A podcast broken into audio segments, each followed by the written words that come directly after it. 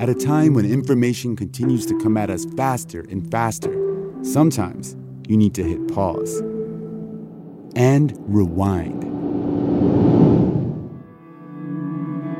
NPR's Throughline takes you back in time to the source of the news stories filling your feed. Find NPR's Throughline wherever you get your podcasts. Support for WABE comes from Capital Good Fund, introducing Georgia Bright Solar Lease Program, a new rooftop solar initiative designed to create pathways to equitable and inclusive solar, sustainability, and monthly savings for Georgians. Learn more at georgiabright.org. For Friday, April 14th, 2023, it's The Brief from WABE. And for Jim Burress, I'm Christopher Alston.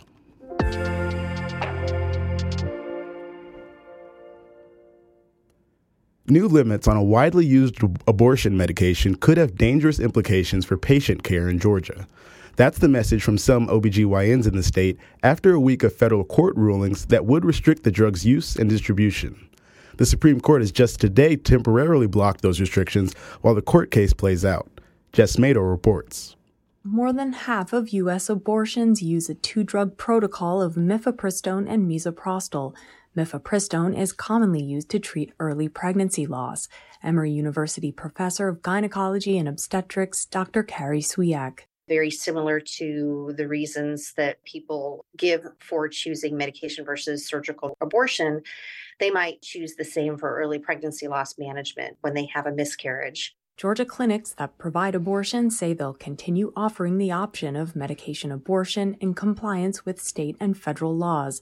Jess Mador, WABE News. The Fulton County Sheriff's Office says it's taken several steps to address concerns at its, at its jail following reports of a 35 year old black man who died under alleged brutal conditions. Chamian Cruz has more. Sheriff's officials say they'll ask the Georgia Bureau of Investigation to determine whether any criminal charges are warranted in the case of LaShawn Thompson. The family's attorney, Michael Harper, says Thompson was covered in bedbugs when he was found dead in the psychiatric wing of the Fulton County Jail in September last year. He had been arrested for a misdemeanor, but not yet charged. The sheriff's office says while an internal investigation is ongoing, it's added staff members to the mental health unit and transferred more than 600 detainees to other counties to help relieve overcrowding, costing about $40,000 a day. Chamian Cruz, WABE News. Georgia Democrats are still trying to make an early presidential primary happen. These efforts have new urgency now that Atlanta has lost its bid to host the Democratic National Convention. WABE's Sam Greenglass has more. Georgia Democrats hope an economic argument will sway top Republicans whose blessing they need. So they commissioned a study from Emory business professor Tom Smith, who says an early primary would deliver more than a billion dollars in economic impact. Smith says it's not just about ballroom rentals and advertising dollars. So if somebody's campaigning in Georgia and they're meeting with a bunch of pecan growers, they're going to say, hey, look, you make me president, and I'm going to make sure that pecans are a top export. Republican Secretary of State Brad Raffensperger says his hands are tied this cycle by his national party. Georgia Democrats have until June to figure it out. Sam Greenglass, WABE News. Motoring Group AAA is offering more insurance options to owners of Hyundai and Kia vehicles as some companies are refusing to issue new policies due to a high theft rate, especially in Atlanta. Lily Oppenheimer reports. Atlanta police say Hyundai and Kia models make up 60% of all stolen cars this year. Both companies are still facing a class action lawsuit because most models before 2022 do not have a crucial anti theft device. The suit claims thieves only need to get inside, pry off the ignition cover, and use a USB cable to start the engine. Videos on platforms like TikTok have popularized the trend.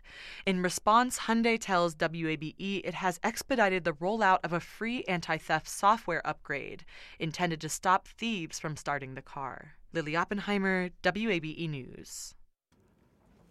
Atlanta Hawks fans are hoping for a big upset in the team's best of seven game playoff series against the Boston Celtics, starting this Saturday afternoon. The Hawks snuck into the playoffs after an underwhelming regular season. The Celtics were the second best team in the Eastern Conference. Betting odds have the Celtics as a whopping nine point favorite for tomorrow's games. The teams met three times in the regular season, with Boston winning all three matchups. Atlanta's Sweet Auburn district is synonymous with Dr. Martin Luther King Jr.'s home and story, but it's more than that. However, for decades, you might not know it as blight and now development have eaten away at its grandeur. WABE's Kenny Murry wrote a three part series for WABE.org called Strolling Down Sweet Auburn. All Things Considered host Jim Burress talked to him about it. Um, it wasn't until I graduated when I returned back to the campus. I began to walk down on my way to the King Center and started paying more attention to just minor things that I saw, the age of the buildings, uh, some of the plaques commemorating some of the historical achievements and landmarks there. Um, but it wasn't until I really started digging in deep that I realized we had successful black-owned businesses that were the blueprint of Slutty Vegan and Big Dave's and Atlanta Breakfast Club and all of these other successful black businesses that we see all throughout Atlanta now.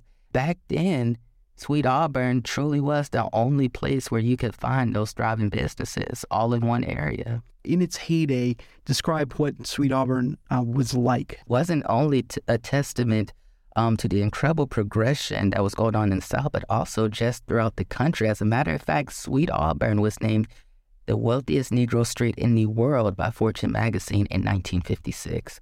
I mean, throughout that throughout this time period, you go into Sweet Auburn, you have Ma Sutton's, a historic tea room where anybody who is anybody, not just in the community, but also traveling throughout Atlanta would go. You had the legendary Oddfellows Auditorium. You would have so many incredible African American performers and entertainers and you know poets um, who would come into the city and unfortunately had nowhere to go. They weren't going to Buckhead. Most right. definitely not. Most definitely not. So Sweet Auburn opened their doors not only for them to perform, but also to have lodging, also for them to have a meal, also for them to shop and to really um, be embraced and feel that love from their community that they wouldn't have felt in Buckhead, unfortunately, or any other part of the South.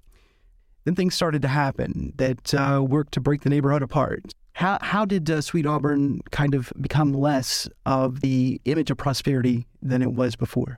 Post Jim Crow, with integration, it opened the door for so many residents of the Sweet Auburn community to now venture into places across the city that they wouldn't have been allowed to before. So you saw a lot of folks sort of testing the waters and leaving the community of Sweet Auburn. And unfortunately, throughout time, you start seeing a lot less, you know, high property value uh, you start seeing less high income businesses. So a lot of the resources and basic infrastructures that were so heavy within the community also started to disappear.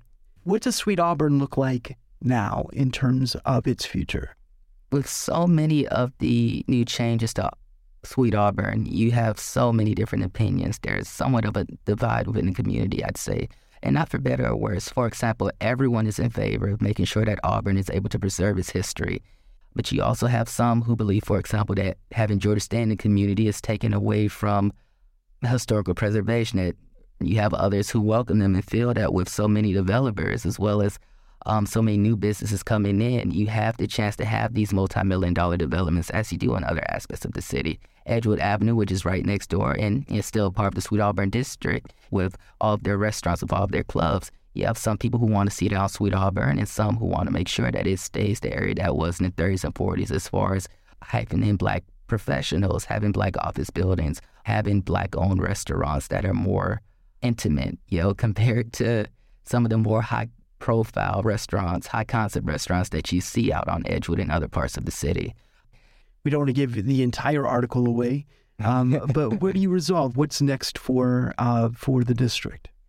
I think Auburn is in a great place as far as you do have a lot of successful black owned businesses there that are getting a lot of attention. So you have a lot of ways that the community is getting involved to preserve the history, unite together based upon ideas and what they want to see for the future of Sweet Auburn. I feel if they're able to continue that work and they're able to continue to stay united in their views and their love of the history of Auburn, I can guarantee that we're going to see a lot of sweetness blowing through that street just like we did a century ago in the 1920s. The series is Strolling Down Sweet Auburn. It is available on WABE.org. Kenny Murry is the journalist who put it together. Kenny, thank you for coming on this afternoon. Thank you so much for having me, Jim. It's such a pleasure to be here.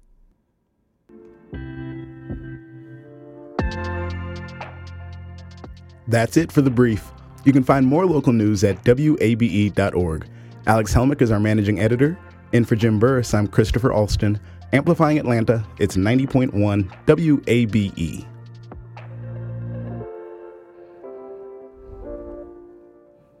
From WABE Studios, the podcast where they read stories is a new children's storytelling podcast featuring notable Atlantans and performers reading classic and contemporary children's books.